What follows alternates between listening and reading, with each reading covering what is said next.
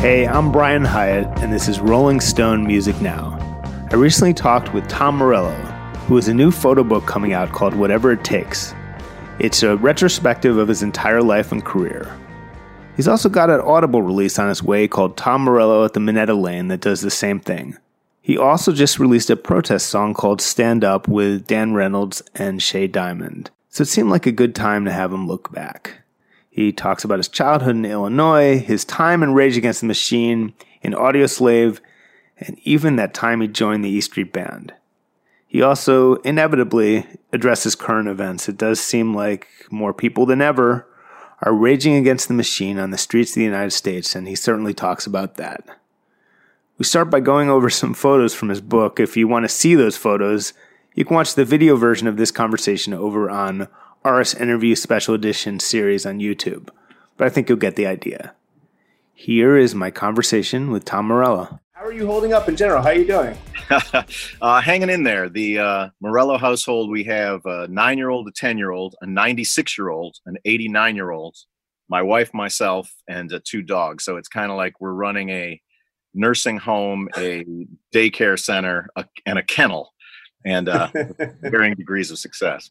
I wanted to start by uh, you have a book coming out called Whatever It Takes. It's a really great photo book that really brings your life to life. And uh, there's also an, an, audible release coming out, at Minetta Lane, and, and that similarly lets you take a look back at your, your entire life and career. And I really enjoyed uh, listening to that. Yeah, yeah. Well, thanks. You know, growing up as the only black kid in an all white town and then being the only anarchist at a conservative high school, then being the only spandex wearing heavy metal guitarist at Harvard University, and then going on to be the only, you know, Star Trek loving nerd with an Ivy League degree in the biggest political rock rap band of all time has led to a rich mosaic of experiences. And uh, you know, we were right now we're supposed to be on tour with Rage Against the Machine, and I had these projects were in the work for years, the the photo book for years, and the Minetta Lane thing, and I put all of it on hold, you know, to concentrate all of my uh, energies on that. But then when uh, the sky fell uh, with Corona, uh, we had to push the tour back over a year. It was, you know, it felt like a potential lifeline, creative lifeline for me to re-engage with those projects and be able to be creative and put stuff out that was meaningful and authentic during this crazy time. I wanted to start by taking you through a few pictures uh, from the book. We're actually going to run in the uh, the print magazine of Rolling Stone, and here is uh, the the All American Tom Morello holding a uh, baseball bat. Yeah. What, what can you tell that's, us uh, about this? Uh, that's, that's Mar- Marseilles, Illinois, late '60s. My original ambition was to be the shortstop for the Chicago Cubs, and that that remained my ambition until around 16 years old, and I couldn't hit the curveball. But that's just me in front of the the ancestral Morello home in Marseilles, Illinois, uh, spelled like Marseille, France, pronounced Marseilles because it's in central Illinois.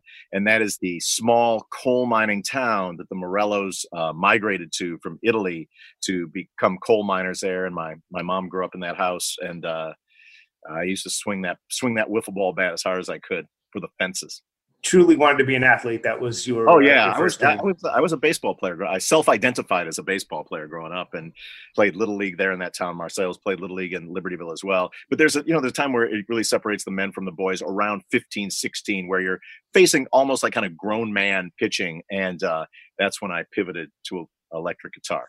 You describe a moment when you were playing with one of your first bands and you're playing Born to Be Wild, which you had four months to learn and you weren't sure that really, in fact, you thought there was no way you could learn Born to Be Wild in four months, which, by the way, is not like the hardest song in the world.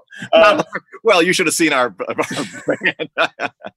yeah, there were there were three bands in my high school. Uh, there was the ultra popular band Destiny. They were beautiful men who sang beautiful cover songs of the time by REO Speedwagon and Styx, and they were huge. They were like the Beatles of the band. They were hugely popular, and their hair was fantastic, and their dating lives were off the scale. Then there was Epitaph, and they were the bad boys. They were not playing any stupid high school events. They were playing weed filled parties with ripped jeans and playing ACDC and Black Sabbath. And then there was my band, the Drama Club Band, uh, the Electric Sheep, which incredibly also featured Adam Jones, the guitarist of Tool. Uh, he was the bass player in the Electric Sheep. And so we auditioned for this show with one of our original songs. We didn't have the technical ability to play anybody else's song, so we had to write our own. Later vindicated, but at the time that was a mark mark against you. And uh, the guy said, "Yeah, can you learn Burn Born to Be Wild? The show's in four months." And knowing there was no possible way we could ever learn Born to Be Wild, I said, "Yes, of course, we'll take the gig." And so we hacked our way through it and tried to learn how to tune our guitars. And it was kind of a, ba- I, in my mind, it was kind of a battle of the bands between my band, the Electric Sheep, and Destiny. But they had all the cards. They had all the riffs and they had all the ladies and whatnot. Uh, but the night of the performance, they had already performed. They had done very, very well. I think it was a Crosby, Stills, Nash and Young song. And we came out completely out of the keyboards were out of tune. Adam and I both came in on the wrong notes, but we were on a riser. And uh, the photograph of the book captures like this. It was really like the moment of my of my rock and roll epiphany. It's right before the chorus, and things were not going well musically, but I did have some athletic ability, and I jumped off that riser, got tremendous height, and the place went ape shit, and the roof came off. And then I realized that rocking was just as important as rocking, and uh, it was you know the the seams came apart in the auditorium. We finished to this tremendous standing ovation, and I really did feel inhabited by the Holy Spirit of rock and roll, and my course was set. Speaking of Adam Jones, here you guys are. You are uh, purportedly practicing, but it does look like you're posing just as much. Is, well, well, I mean, there was yeah.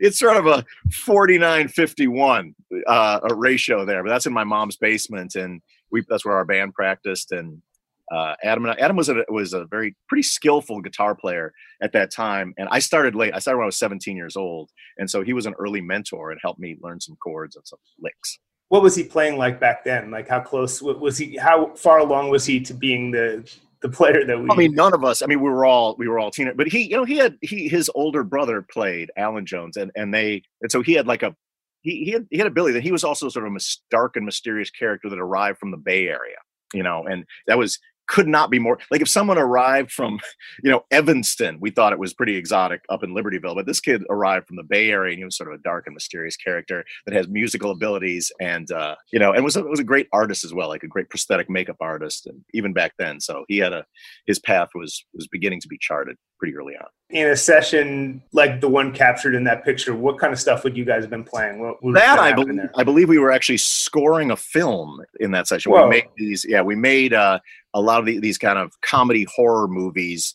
Cox Cable Access allowed us, uh, uh, you, you could get their equipment for free. So we would get it on a Friday, have to return it by Monday morning, and we would make these kind of grotesque. We would go to the, the butcher shop to get like the, the meat for the for the massacre finale, and then they required score. So Adam and I on my Fostex re- recorder, were I think we were down in my basement recording some score at that time. So here we have uh, a fairly unique supergroup. Maybe you can take us through exactly what was going on. Sure, sure. That was the night of the Radio Free LA broadcast. That Zach De La Rocha, Flea, and Stephen Perkins of Jane's Addiction on drums, and it was the night of I believe the might have been the Clinton inauguration or second inauguration or Bush one. Uh, but we put together a show that was broadcast globally that had performances. We performed that super group performed. Cypress Hill Beck performed as well. We also had interviews with Noam Chomsky, Mumia Abu Jamal from Death Row, Leonard Peltier from jail, uh, student activists in Santa Monica. It was just kind of like amalgamation of of global activists and global musicians coming together to make a Radio Free LA show. It was a pretty great night. This is just an extraordinary document, uh, marked noise chart 94, 95. One of the things that's that's in the in the whatever it takes book is a number of these noise charts that I used to that I created. I made a transition from being like a stereotypical heavy metal shredder to uh, coming up with more experimental sounds. And so I would come up with these crazy sounds on the guitar, and then the next day I would forget how I made them. So I began recording them on little Radio Shack tape player and then had an accompanying noise chart where I would say jet airline sounds like it's underwater. And then I would write down, I use this guitar with this pedal setting, etc. So those noise charts were really the, the building blocks of the more exotic end of my sonic spectrum. And I found a bunch of those, like all, all these pictures from this book. Like I went through old closets and garages and whatnot, and I had these notebooks which had like the originals. Like those are pre-Evil Empire right there, I think, and it had like all of the stuff that I was coming up with that later found its way into both the Rage and Audioslave catalog it occurred to me that few things could epitomize this sort of Morello experience than coming up with these brilliant, unhinged, insane ways of using a guitar and then carefully charting them on uh, on note paper. That's the yin and the yang of.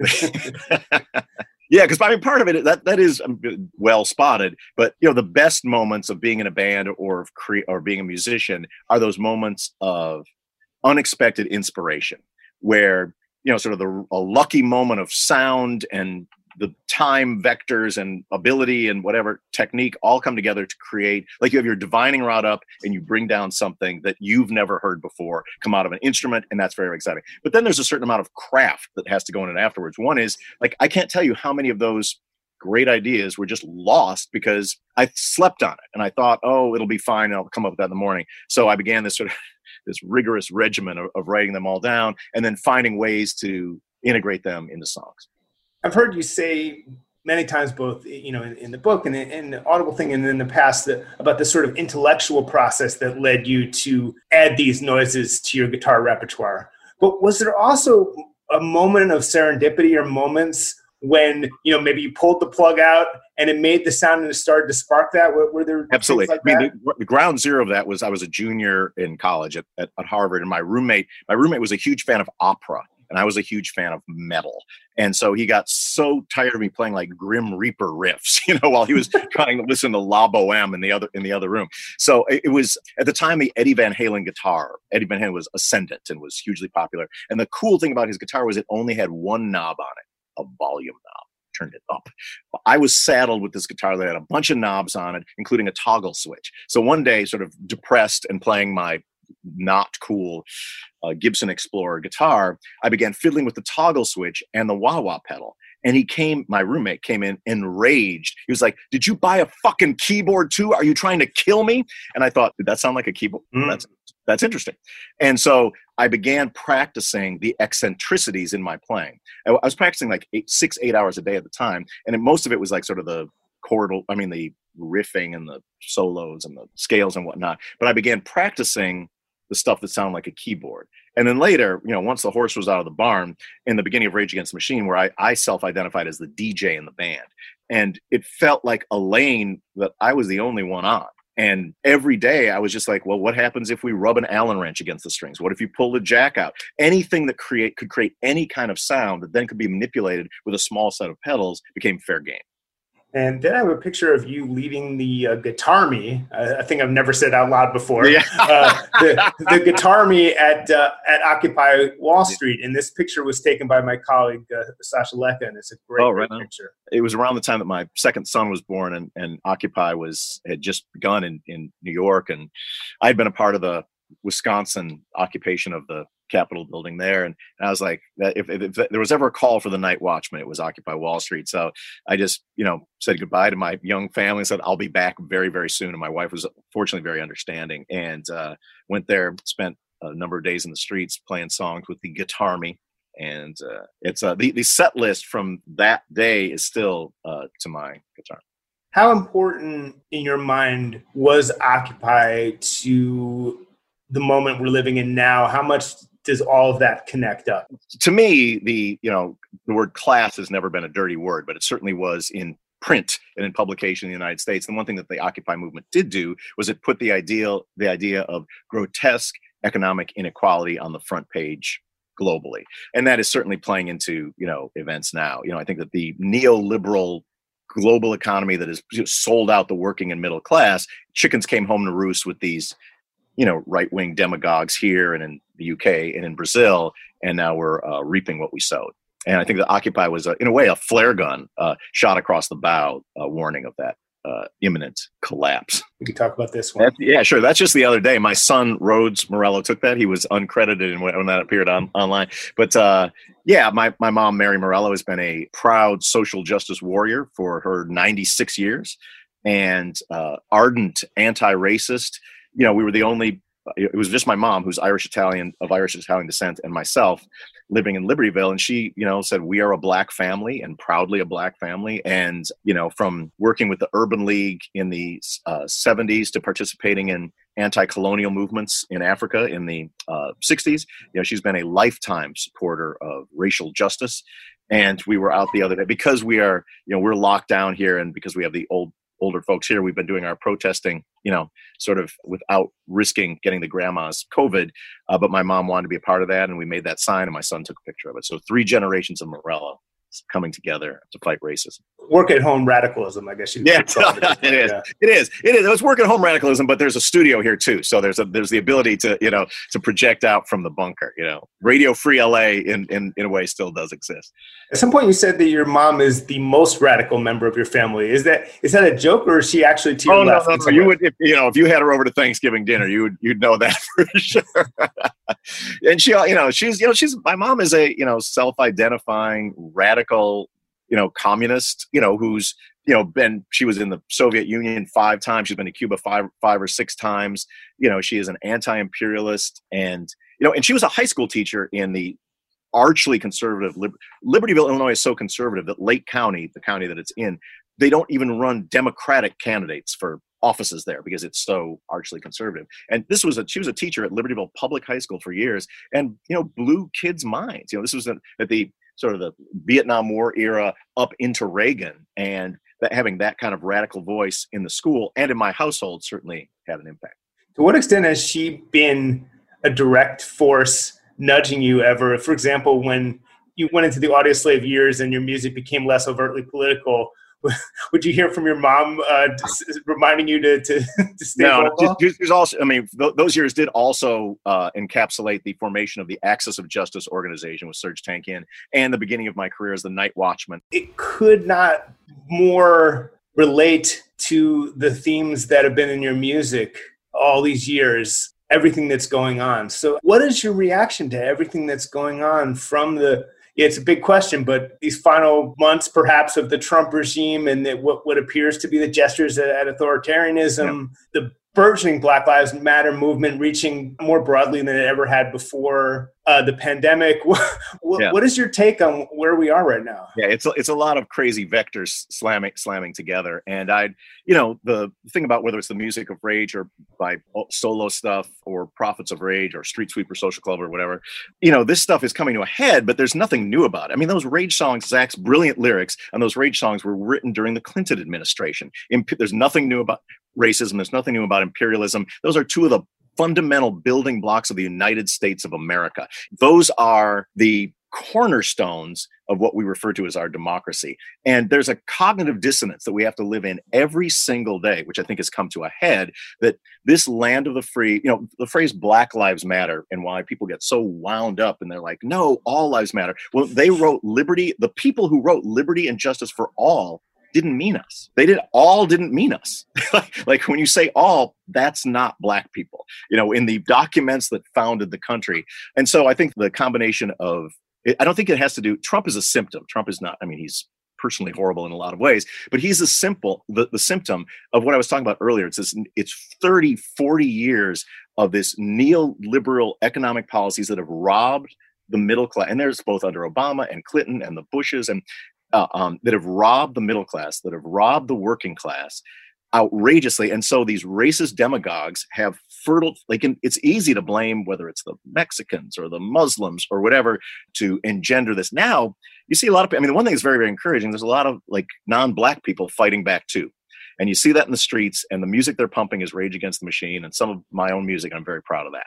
Yeah, I believe they were chanting "Killing in the Name of" in Portland recently and you got a kick out of that. Well, I mean, fuck you, I won't do what you tell me is a universal sentiment, and I think you know, while it's a simple lyric, I think it's one of Zach's most brilliant, and and to me, it relates to to uh, Frederick Douglass, and Frederick Douglass said that the moment he became free was not the moment that he was physically loosed from his bonds. It was the moment when Master said yes and he said no, and that's the essence of "fuck you, I will not do what you tell me," uh, and that's why it's uh, encouraging to hear it shouted at the Fed goons who are shooting tear gas at American citizens. I did want to sideline for a minute and just ask what you recall about the the creation of that tune from start to finish. I know that you were, I think you were teaching a guitar lesson in drop yeah, D. Yeah, I was. came up with the riff. Yeah. I was teaching guitar lesson to a local, like a, a, an accomplished local scenester musician, and was showing him how to play drop D. Maynard Keenan of Tool had taught me how to do drop D, so it became soon became part of my uh, my repertoire. And I was actually playing bass at the time, a, a crappy Ibanez bass. And I was like, when you play drop D tuning, I showed him how to tune down. It just sort of suggests different patterns to your fingers. And the first pattern I played was that down, do chick that down, down, down. I said, hold on one second. I got my little Radio Shack recorder. I went record that. Um, and then it was originally an instrumental. There's a Rage Against the Machine video from Cal State Northridge, which was our first public performance, where we opened the show with an instrumental version of Killing in the Name. And Timmy, I think, came up with that really cool, like, bum, bum, bum, bum, bum, bum. It's got, you know, Brad's you know crowd bouncing beat is there from the very very beginning and then uh, zach laced it with the historic lyrics that you hear today we actually left the lyrics off of the um, lyric sheet of the first record because it's I think it's two lines, sixteen fuck yous, and one motherfucker, and we are like that. You know, in the midst of all this grand political poetry, we'll let you, just that one stand for itself. So even in the instrumental version, it's just like dun dun, but then nothing. Like, or did that? I don't. You know I don't recall. And I have, I have a, re- a reference. check it the, out. Yeah. The dun dun was an important part. And I remember our A and R guy, Michael Goldstone, who's a genius. He's got signed Pearl Jam. He was really the fifth Beatle early on. He right. Was a, he was a he was a great help. But he wanted us to take that part out of the song. I think he heard hit single as long as it doesn't have that crazy part where it just stops a lot. uh, but that was a, a bit of a lift from Zeppelin's Good Times, Bad Times, that done done part. And, and we felt pretty confident that, that needed to stay in the song. And I think history has borne that out. Back again to this moment. Are, are you seeing signs of hope? Is the tide changing or where do you see it all going right now? Yeah. I mean, I think it's all part of a continuum and, the, and they, there's, the two things that are you know like the, the sun and the moon rising are there's oppression and there is resistance to oppression. And I didn't choose to be a guitar player. That chose me. And so I've done my best to weave my convictions into my vocation throughout my creative, adult creative life. And, you know, whatever I can contribute with, you know, whether it's a song tomorrow, whether it's a, a Rage Against the Machine tour in the, in, in the future uh, with my comrades, I hope to be up to the challenge. As far as the arc of history, you know, Dr. King said it, you know, it, it bends towards justice, but there's a lot, it's a crooked path along the way. And the thing, if, there, if there's one message that's in the DNA of everything that I've been involved in, is that the world is not going to change itself. And that is up to you. The bad news is that it's not always easy. The good news is that when the world has been changed in progressive, radical, or even revolutionary ways, it's been changed by people no different to anyone reading this or watching this now. People that they didn't have more power, creativity, intelligence, money, control. It was average, ordinary people who you don't read about in history books who have moved the fulcrum of history towards a more just and decent planet. And that's what it's going to take now and this is a conversation I've had with other people on, on the left. Obviously, Biden wouldn't have been your first choice for the nominee, and you're far to the left of any existing Democratic Party. I would say left to uh, left of Bernie Sanders. But do you hope he wins? Do you, does it matter to you? Well, I mean, the the old Public Enemy lyric, you know, most of my heroes don't appear on no stamps. None of none of my heroes ever appear on the ballot. You know, the one thing I I always vote, and and while I'm a harsh critic of both parties. I always vote because my people have died trying to vote. My people in Kenya and my people here, you know, have fought and died to be able to have access to have a voice. Now, is that the only thing you do? Hell no. Because the world's not going to change unless you change it, and the world's not. It, those changes are not going to come from a Joe Biden or a or a Joe Biden Supreme Court nominee. That kind of change always comes from the bottom. So I put my trust in the people, uh, but I always go to the ballot box. So you do hope Joe Biden wins. that's, that's, that's nothing you will get me to say on camera or in print. I mean, there is there is a looming. I will say that there is a the thing that's the thing that is going to make the only change that matters is a radical systemic transformation. That's the only thing that is going to make the fundamental differences that are going to save our planet from environmental disaster and from racist horror and from imperialist war. That's what's going to change the planet for, for the better.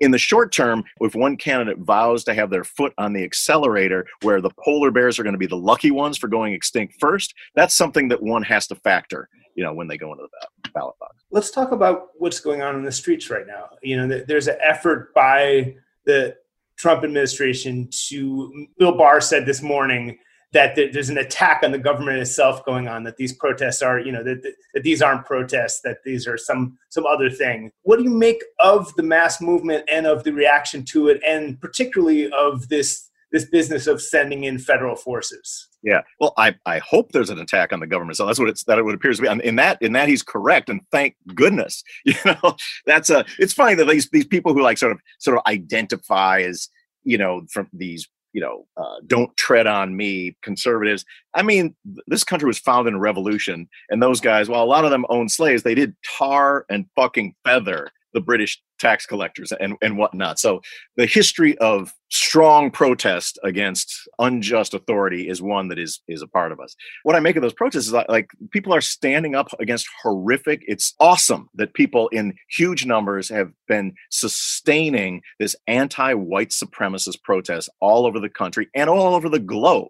And it is a way, it's an awakening and it's a reckoning that has been brought to a head, I think, by Trump, I think by the coronavirus, by those variables, where people are finally having to look at the horrific history of racism and imperialism in this country in a way that they never have before. And if you do that, it's so easy to like cognitive dissonance is something that, that Amer- without cognitive dissonance, America would lose its fucking mind. Because, you know, George Washington once sold a black man for a keg of molasses. Thomas Jefferson raped a 14 year old, had seven children with her.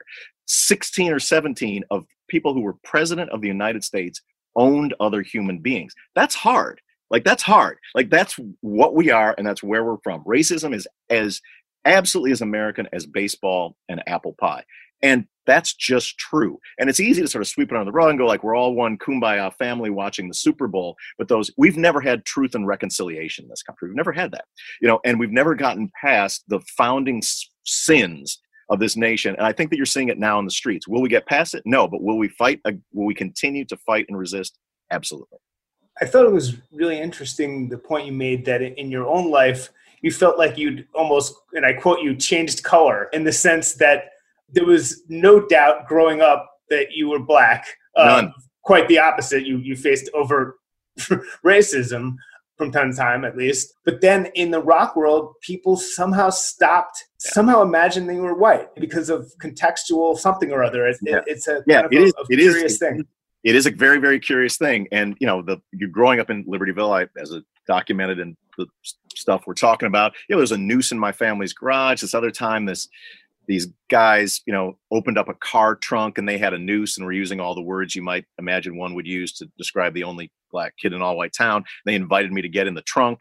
You know there was a lot of you know, I was a, I was like a unicorn. People were constantly touching my hair and marveling that the back of my hand was different color than the front of my hand, and openly, you know, like matter of factly questioning whether I could possibly be their intellectual equal. You know, and then later on, I'm in a rock band that has songs that are on stations which pr- play predominantly white artists, and my vernacular is not stereotypically urban. And whenever I, you know, tweet or Instagram or reference being black, there is a percentage of my fans that freak the fuck out. And they're like, you are not black. I'm like, I used to be super black. I mean, I was black as coal. Let me tell you, on homecoming night, when I showed up at the door in Libertyville, I was fucking black as coal. But, you know, later on, they just, they can't, they, it's, it's hard. They don't, but you're like, you're lying. You know, you're not. I'm like, I don't know what to tell you. I think the only thing more bizarre than that is the occasional people who you see popping up on Twitter and Instagram saying, I used to like your music, Tom. I used to like it until you started getting political. Occasional. There, it is. I, I, mean, it really is like everyone should sit down and like Google cognitive dissonance and see wh- what where they may be able to check that box in their life. It's very, very helpful to do that. But yeah, people who they're huge. I mean, Paul Ryan, of course, was the poster boy example of that. The archly conservative prick Paul Ryan was, you know, he proudly boasted of being a Rage Against the Machine fan. I, I let him have it, you know, but it's not, it's not uncommon. It, it is, is, I will say this just to be clear that I've always felt, and there may be differences of opinion in fans with a political bent, that all fans are welcome. There's no political litmus test for listening to or liking the music at all because I have seen the redemptive power of music in people's lives and in my own. I mean, I grew up on the most misogynist, devil worshipping metal music, which was not didn't did not have zero effect on the way that I looked at women or religion. And then it was music like The Clash and other bands that connected with me in a way that teachers or broadcasters didn't and revealed a truth to me that changed my life. And so I encourage people of a conservative conservative bent to listen to whether it's Rage or Atlas Underground or whatever. A lot of that music has, uh, you know, aged incredibly well and has a, a, whole fan base of its own of its own right. There's a member of Mumford and Sons who named Audioslave as the band that got him into music. You know, but ultimately, I mean, like, what did you take away from your time with Chris. What did you learn from him about music and about life? Uh, I have to credit him. He saved us, you know, and we kind of saved each other. Like we were, we were kind of adrift and had, well, Rage is a great band. There are a lot of frustrations and trying to like figure it out and write music. And we wrote that first record so quickly and was so fun. And we would never met a never met a vocalist with that sort of innate ability to conjure beautiful and terrifying melody out of the ether. Never, but I mean, I'd never seen it. Rick Rubin, who produced the first record, was like, "You guys don't know how lucky you are. you went from one of the greatest frontmen and lyricists of all time, Zach De La Rocha, to one of the greatest singers in the history of rock and roll music." And we would, whether it was a three-chord chord progression or some complicated riff, Chris would effortlessly create a great song out of it. And so that was the first thing, just sort of working around that kind of genius and brilliance. And then he was a great dude too. You know, he was all he was his genius was that he was able to tap into the darker quarters of his psyche. And they were there and they were plentiful and they fueled his best music um, and they made him in some ways ultimately unknowable. But you know it's uh every day i miss that guy.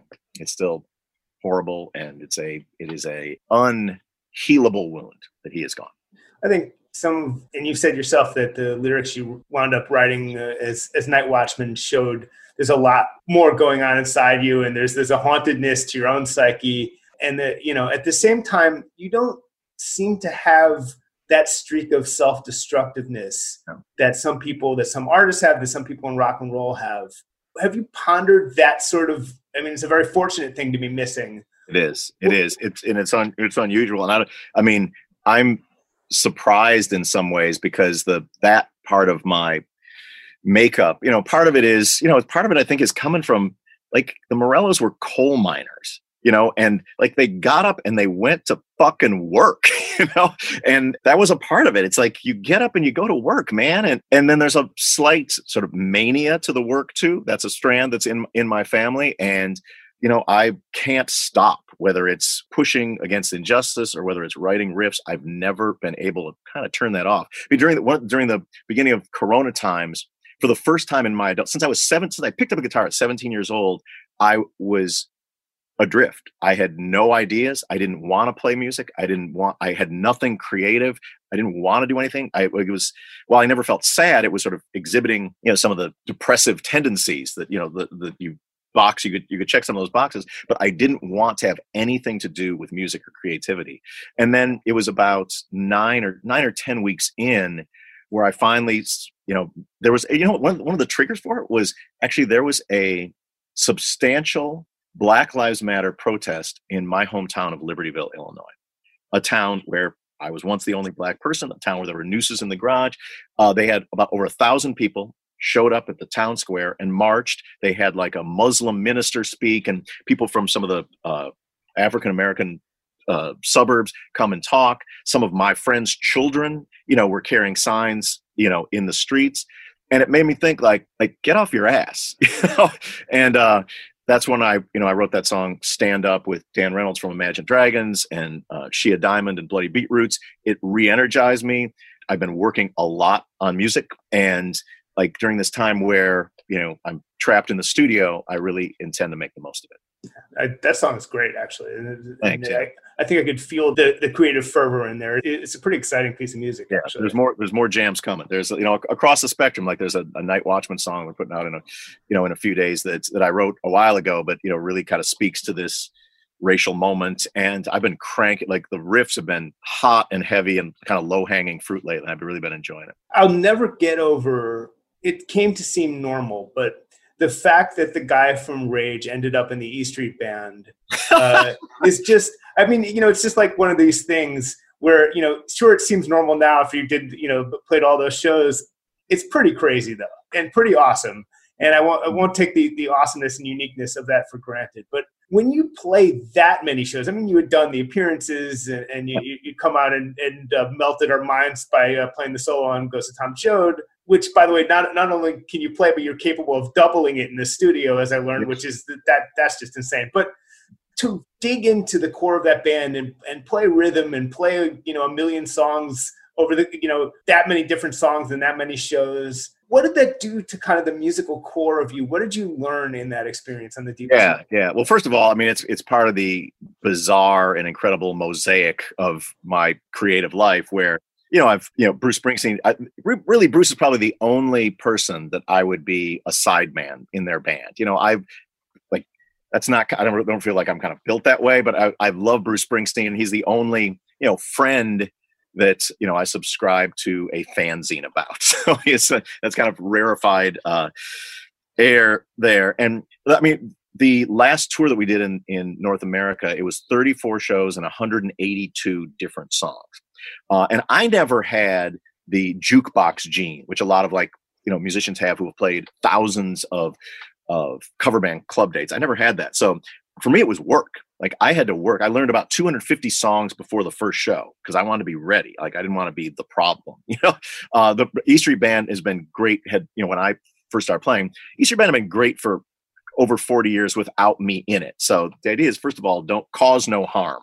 You know, and then secondly, when Bruce gives the nod, you know, try to blow the roof off the place with some crazy solo that E Street fans would not be expecting but I, you know, watching him work on a daily basis was very inspiring. He was absolutely, you know, as a as a friend, as a person, absolutely as advertised and grounded and as committed to excellence in every aspect. And you know, we would play shows where you know you play a show in Johannesburg and you play a show in Peoria, and some of the same fans are in the front row of those shows, and they're very excited to see Bruce Springsteen.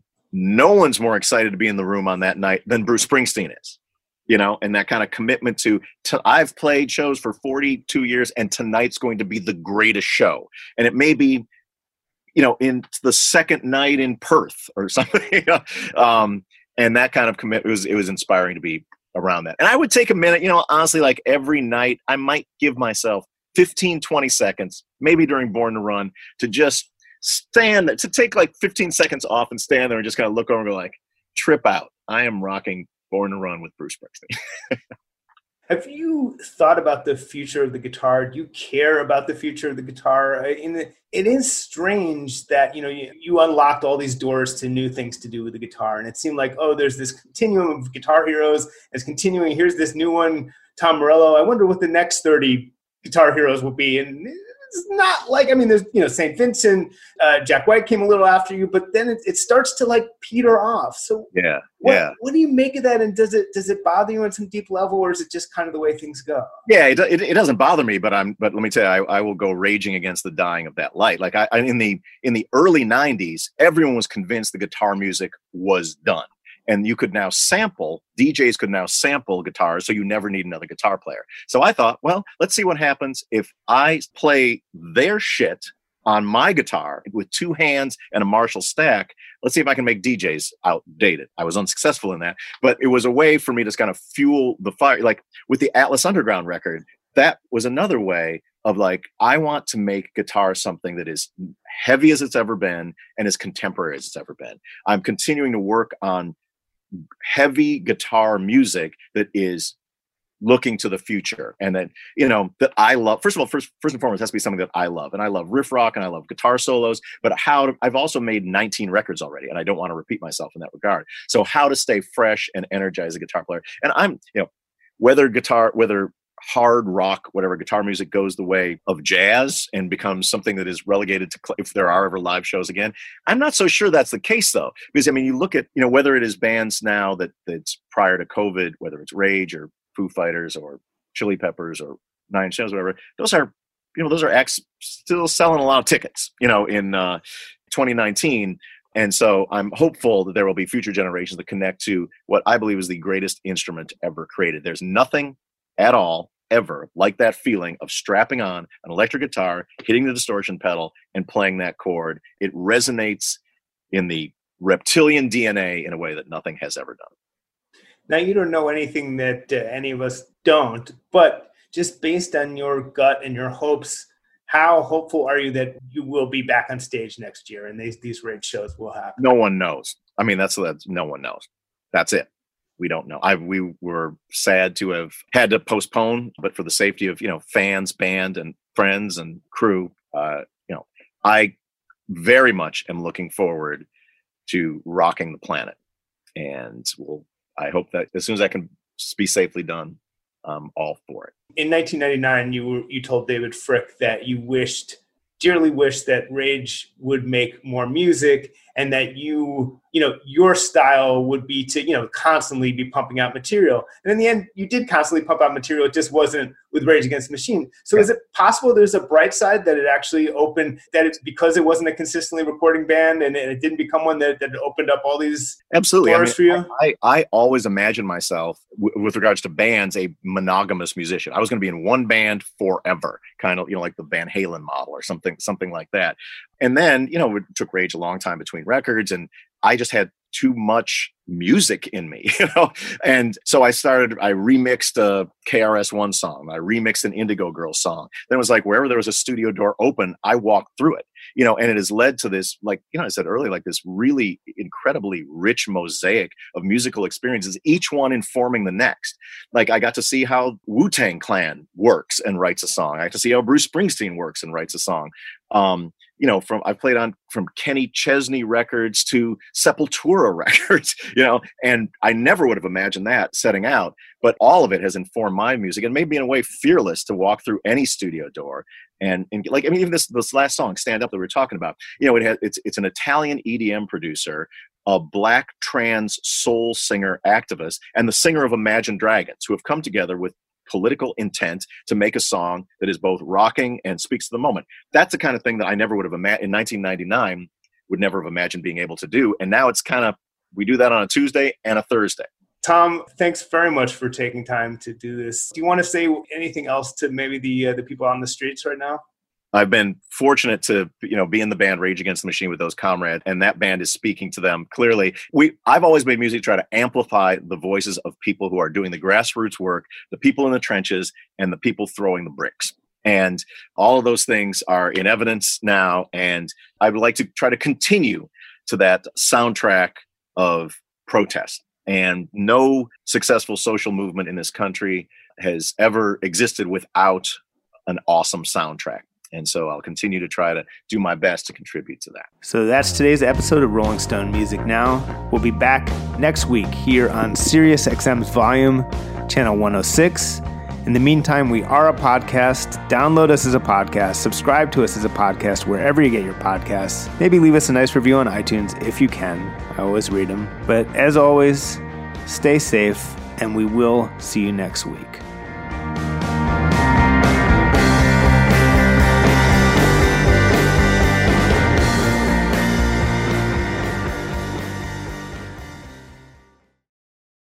Welcome to Talkville, the ultimate Smallville rewatch podcast. Guest star Sarah Carter as Alicia Baker, although I didn't really work with her a lot. But Tom did, and they had some real big smoochy scenes. Yeah. Can we talk about that? Could there be any more sex? What was three page makeout scene that just kept going? Good Lord. We get it. They have chemistry. Jump in now or catch up on any of the past seasons of Talkville on YouTube or wherever you listen.